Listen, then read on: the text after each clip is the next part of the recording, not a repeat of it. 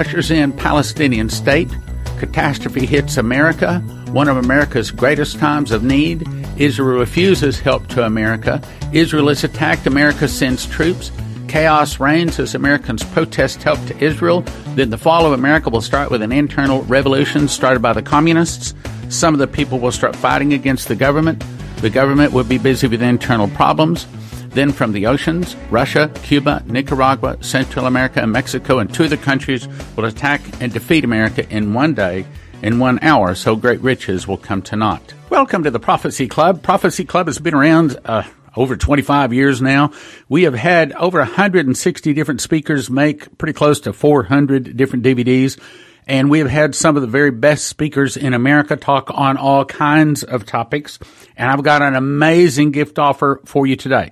Since we have a lot of new listeners pick this up on YouTube, let me briefly explain what it is. I'm going to cover this quickly. We're going to get to the audio of the DVD. Then at the end, I'll explain more in detail what the offer is. Essentially, we, we got an amazing offer. Okay. Yeah, I'm calling it the occult holiday gift offer. As you know, some of our holidays in America are not exactly based upon Christianity, putting it lightly. So we've got five DVDs. That's right. Five DVDs, four titles valued at $140 today. We're offering them for a gift of $40 to the ministry. $40 will get you five DVDs, four titles. Here are, here they are. What's wrong with Halloween? Occult Holidays Revealed, America's Occult Holidays, and Occult in Your Living Room, which is a double DVD. Now, I'll tell you more about them at the end of the broadcast. Today, we're going to be listening to Doc Marquis. This guy was raised in a cultic Illuminati family. He attained the rank of third degree master witch. His family was in the Illuminati for seven generations, 189 years. That's seven generations. He says that Christmas is actually an ancient occult ceremony dedicated to the birthday of Tammuz. Easter's shifting date is determined by astrology. Halloween is the deadliest human holiday there is. And he explains all about bobbing for apples, trick or treat, jack o' lantern, and the Christmas tree. Let's go listen to Doc Marquis in America's Occult Holidays. The Christmas wreath. It is circular in its design and it was done so for a reason. And I'm going to try to be as tactful about this as possible. But if the truth be known, this, first of all, represents the cycle of life and the cycle of reincarnation.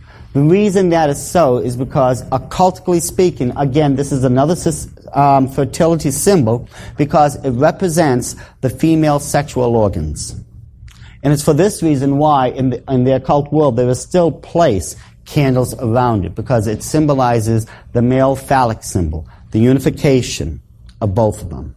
And of course, we've seen the holly plant before. This is again another fertility plant. It's a minor one in the occult, but this one is still used to um, celebrate the Yule season in the occult world.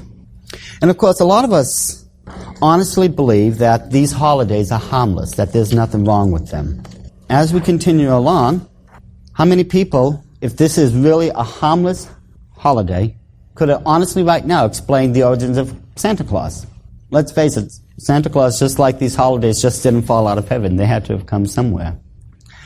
In the occult world, remember as I stated before, the winter god is known as the stag god.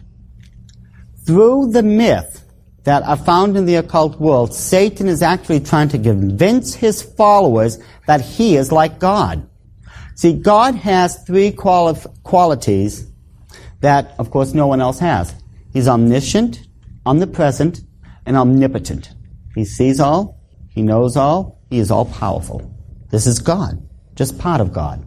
When we look at the characteristics of Santa Claus, how many of us remember Santa Claus is also omnipotent according to the legends?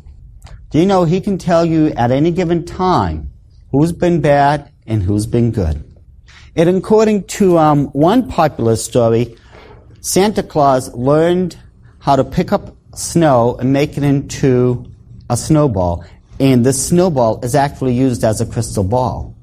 He actually learned to do this through the winter god. He's got the power to look through this crystal ball, use it as a scrying device, and divine who's been good and who's been bad. As far as Him being everywhere?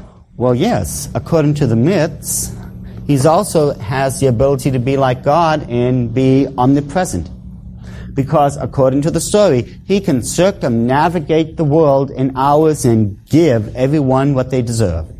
And if you look at the Scandinavian legend, especially where we get into Odin, according to the ancient myths, Odin took out one of his eye and threw it in the well of knowledge.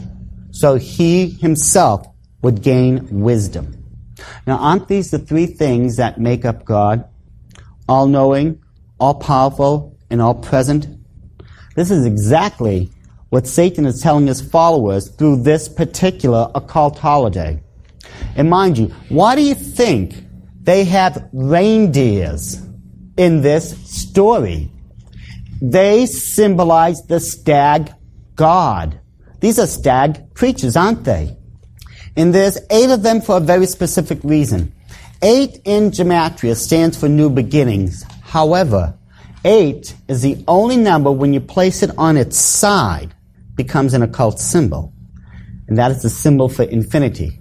The infinite yearly return of the stag god. Why do you think Rudolph, you know, has a red nose? It's the traditional colors. In the celebration of Yule, in the occult world, there is always red and green. These are the two colors that are used during that time of the year. The mistletoe, holly, wreath, the pine trees, the fir trees, all of them are green. The holly berries, the bows, um, Santa's clothes, Rudolph's nose, all that is red. You people didn't create this stuff. It was already there. All that happened is that it was brought into your American calendar and it became Americanized and Christianized. That's how you get this. So the question is, whose birthday is December 25th then if it's not Jesus Christ? Semiramis and Nimrod, the two original co-founders of the occult world, had a child. He was known as Tammuz. Tammuz was born on December 25th. Four days before December 25th is when the night of Yule begins. It was purposely brought to December 25th for a reason, as far as Christmas goes. It was done for a reason. Back during the early Roman Empire days, when you had the first popes, of course, we know historically speaking, the first one was Constantine. He took over Rome in 313 AD and then established the Council of Trent and declared what was known as the Edict of Milan in 323 AD to where he started what he wanted now, what he called a state religion. Now, Constantine, Constantine, and this is historically, you can prove this easily, was a practicing pagan. He was an occultist.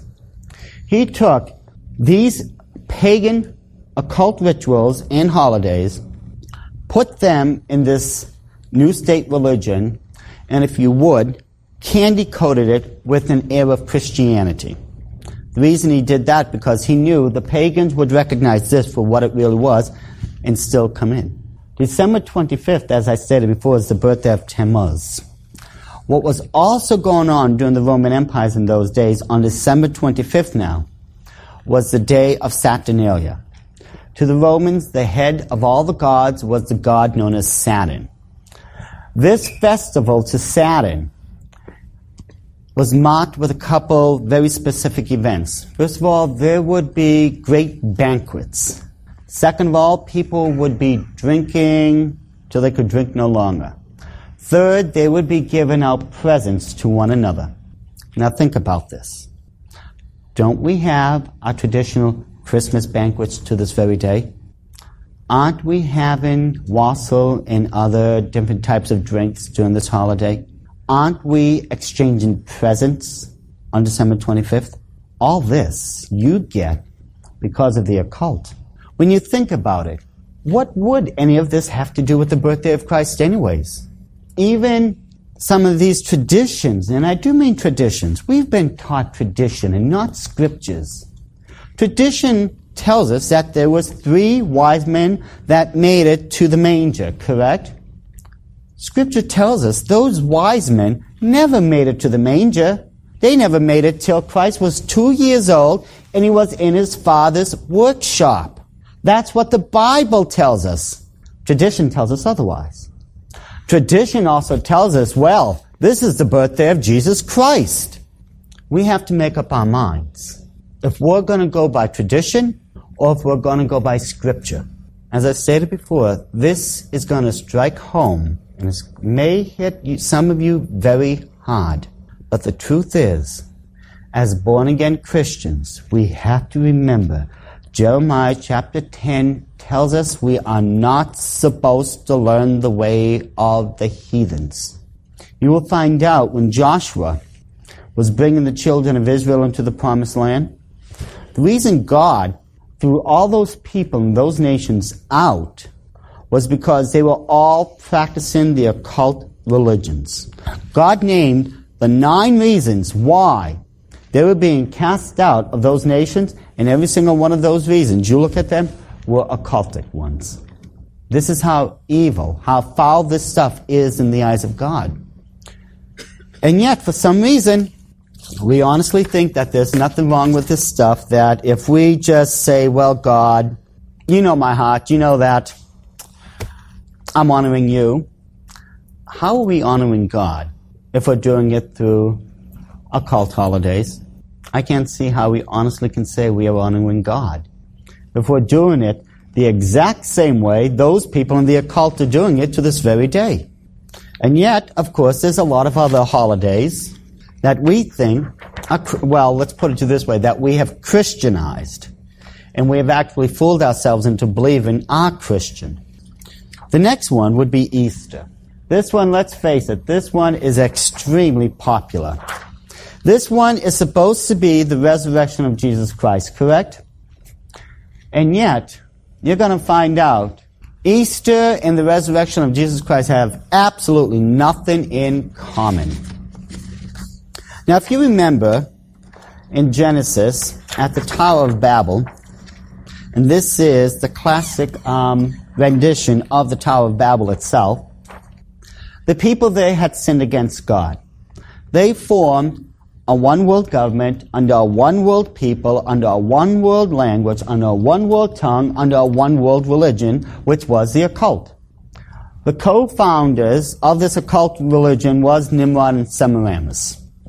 God did not want this to happen. So in order to get these people to finally break away from this and their sin, he confused their language.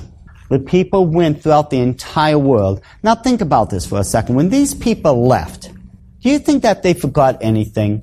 Do you think that they suddenly forgot their occult religion? Do you think they finally, um, that they forgot where they came from and what they did? Of course they didn't. When we take a look at the next great empire that came about after Babylon, we see something very interesting here. Now, down here is a great pyramid of Giza. It's on the Giza Plateau in Egypt. But if you look at the top one, that is what's known as a step pyramid. It was one of the earliest pyramids ever built. It was built by the pharaoh Djoser. Isn't that the exact formation that they were building the Tower of Babylon with? Something very interesting is happening to us both historically and prophetically. It all started in Babylon as far as our civilization goes. A one world religion, one world people under one world language, one financial system, so on and so forth. It's going to come around, and according to the scriptures, we're going to have Babylon all over again. We're going to have this one world order under one world people, under one world occult religion. We're doomed to repeat history because we did not learn the mistakes of it. We have really gone off the mark. But as I stated before, you will notice same formation. What is even more interesting, how many people have heard of the European Common Market? And that they're trying to create a one world monetary system known as the European Unit. Here is their official logo.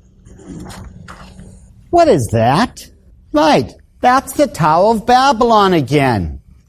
Look at the um, um, the inscription down here Europe. Many tongues, one voice.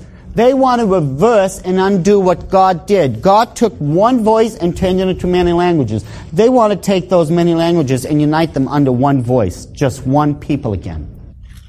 The five pointed stars up there, those are inverted pentafas. Those are the common symbols that are used by those people in Satanism.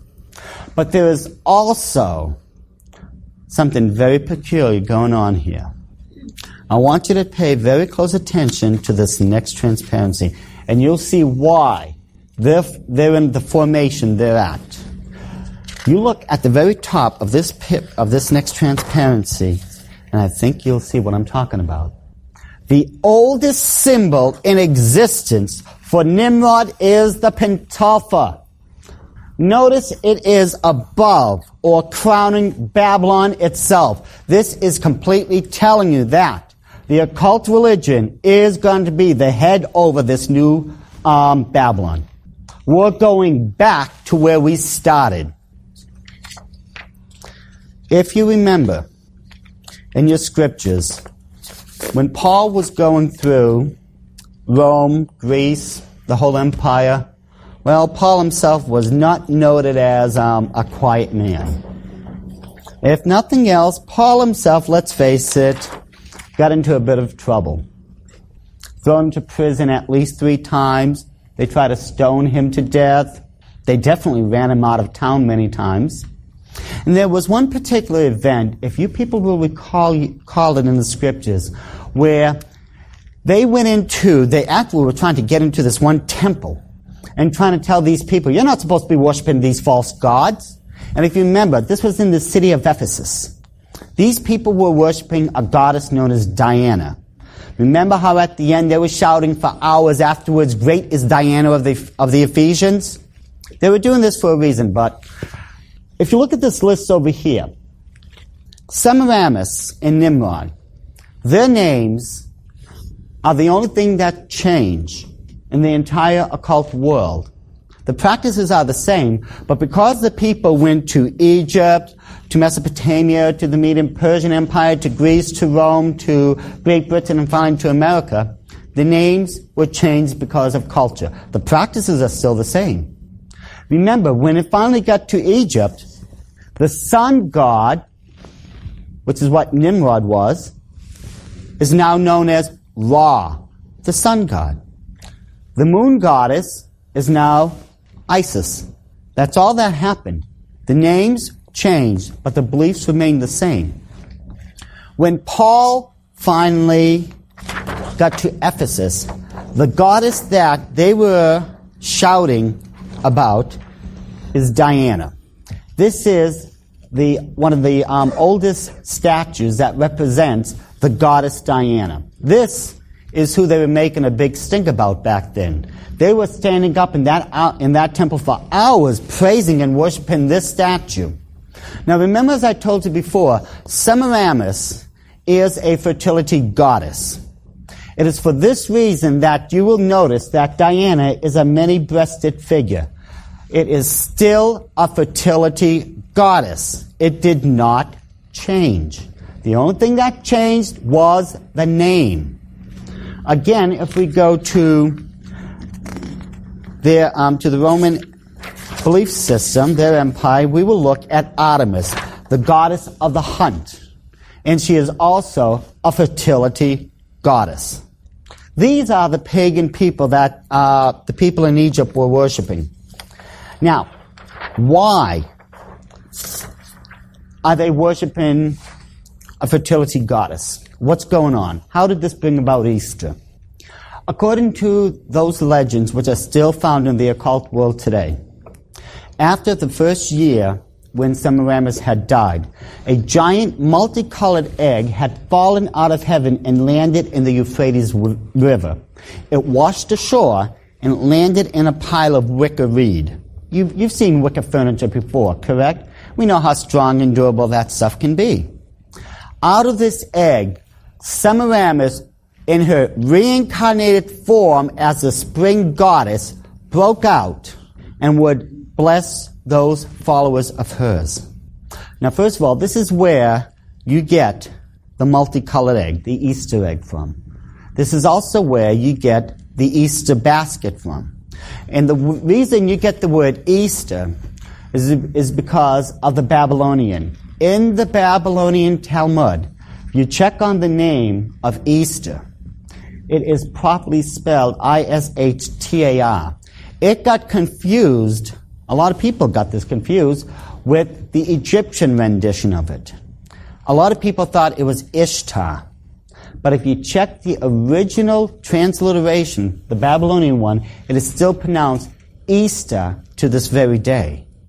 That is just another name for Semiramis, the moon goddess, or the fertility goddess of the occult world. Now, how many people, be honest, have ever attended a sunrise service? Just raise your hand. If you've ever gone, of course we have. Why? Do you know there's nothing in the Bible to base that on? Scripture, whenever it talked about the dawn, the twilight, sunrise, sundown, the night, the dark, the light, the day, it was mentioned. God knows time. He knows when it's light and dark. He put it in the Bible. When you look at the book of John, and the apostle Peter ran to the sepulchre to check upon the body of Christ, it states, and while it was yet dark, not light, not a sunrise, it was dark out. The reason we're doing it, having these silly sunrise services, is because of the occult. You see, during those times in Babylon and Egypt, they wanted to welcome in the spring goddess, get her here as quick as possible. What they would do, they would go to the Temple of Babylon.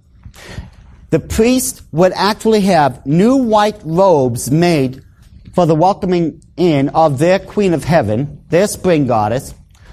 The priestesses would have these hats that actually looked like baby bonnets made for the ceremony, and they would all go to the temple. And it is for this reason why. Ladies, you are getting your Easter bonnets, and gentlemen, you're getting your brand new Easter suits. That's where that part of the um, belief came in. But the reason these people, what they were doing, they would go to the temple, they would hold this ceremony to welcome in the spring goddess.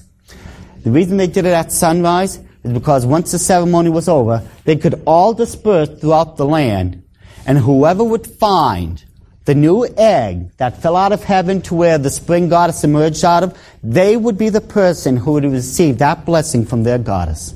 That's why you have a sunrise service. Semiramis and Nimrod had a son, as I've told you the, um, before, named Tammuz. Now, Tammuz was nowhere near as good a hunter as his father, Nimrod, was, because when he was 40 years old, he was killed by a wild boar out on the hunt. Now, an interesting event was going on in the book of Ezekiel. In Ezekiel, chapter 8, verse 14, let me set this for you. God has taken Ezekiel and he's showing him visions and different things and taken him around. And at this particular point right now, this is what it states. This is what God is doing with Ezekiel. Then he brought me to the door of the gate of the Lord's house, which was toward the north, and behold, there sat women weeping for Tammuz. Tammuz now, the son of Nimrod. The reason they were doing this, this ceremony, what they were involved in, now remember, this is in the house of God himself now. These occultists were practicing a very uh, ancient ritual. They would fast, they would weep, they would wail, they would give things up because their god Tammuz was dead. And you know what? This is where you get Lent from. Lent is 40 days in totality. Those days represent one year for every year of Tammuz's life. 40 days for 40 years. Are the people not weeping, wailing, they're fasting and giving things up on Lent? That's exactly what they were doing here. And yet, we think this is supposed to be part of a wonderful Christian thing that celebrates the resurrection of Christ. And you know why you have your traditional Easter ham? Occultically speaking, when you kill, I should say, when you eat that Easter ham, you are symbolically killing that thing which killed the god Tammuz. That's why it's an Easter ham. We have brought all these things into the into the um, church, and we think of them as harmless Christian holidays, and there's really nothing harmless about them. Now, if you remember, the goddess is coming back during this time of the year. She's known as the spring goddess. And this is a typical drawing of the spring goddess. You will notice that the sun is behind her because she is beginning to come into power. Notice how she's holding a cute little Easter bunny and all that. It's a cutesy little scene. But tell me, what does a bunny have to do with the resurrection of Jesus Christ? I mean, I would like just one person for once. I don't care if it's a, theologian, um, a doctor who, um, who has his doctorate in divinity. I don't care who it is. Could someone in the Christian world explain the Easter Bunny to me? I can tell you how it came into the Christian world through the occult. North American Indians commonly used a totem pole and carved animal faces in it to depict various gods of their belief, correct? They were doing that back in Babylon. Where do you think they got it from? Remember, this stuff spread throughout the world. Eventually, it had to end up in North America. The oldest symbol to recognize the fertility goddess, that of Semiramis, is the bunny. The reason it is the bunny, because the bunny is the fastest procreating creature that we know of. That's why it was the Easter rabbit or the Easter bunny. That's where you get it from. This is straight from the occult. I'm going to interrupt right there. Now I'm going to tell you a little bit more in depth about these five DVDs, four titles that we're offering. All of them valued at $140, available for a gift of just $40 at prophecyclub.com. Prophecyclub.com. Okay, the first one. What's wrong with Halloween? Dr. Jack Clooney, ranking authority on Satanism, witchcraft, white supremacy, all sorts of things, worked with the FBI, CIA, OSI, Border Patrol, expert on it. Occult Holidays Revealed, Stephen Dollins, ex-Satanist high priest, Church of Satan, reveals origins behind Christmas, Easter, Halloween. He explains things in an amazing way. And then the one you've been listening to, America's Occult Holidays, and then one you haven't heard, one of the most popular DVDs, double DVD called Occult in Your Living Room. Stephen Dollins shows you things in your living room that will shock you to find out that they're actually occultic, like the rabbit's foot, a troll doll, Teletubbies, Pokemon, all kinds of things you wouldn't even believe. I would say that he could walk through almost any Christian's home and shock you by what you have in your home that's actually occult, opens doors for demons to come in. Do you have trouble sleeping at night? That's right, one of these DVDs might set you free. All five DVDs, four titles, valued at $140 for a gift of just $40 at prophecyclub.com. That's prophecy, and you spell prophecy with a C. That's prophecyclub.com. The occult holiday gift offer, occult holiday gift offer, prophecyclub.com. Five DVDs, four titles, valued at $140 today, a gift of just $40. Thank you for listening. Thank you for your prayers. And thank you for your gifts of support. God bless. Now, from the Prophecy Club, some exciting opportunities for you. Go visit watchprophecyclub.com where you can watch over 160 Prophecy Club titles for an introductory monthly recurring subscription of just $20 a month or a yearly subscription for $200. The early $200 subscription is the best deal because it locks in your rate against increases in monthly subscriptions. That's watchprophecyclub.com. You'll love the format. It's easy to watch and the quality is great. Watchprophecyclub.com. Watchprophecyclub.com. Go check it out today.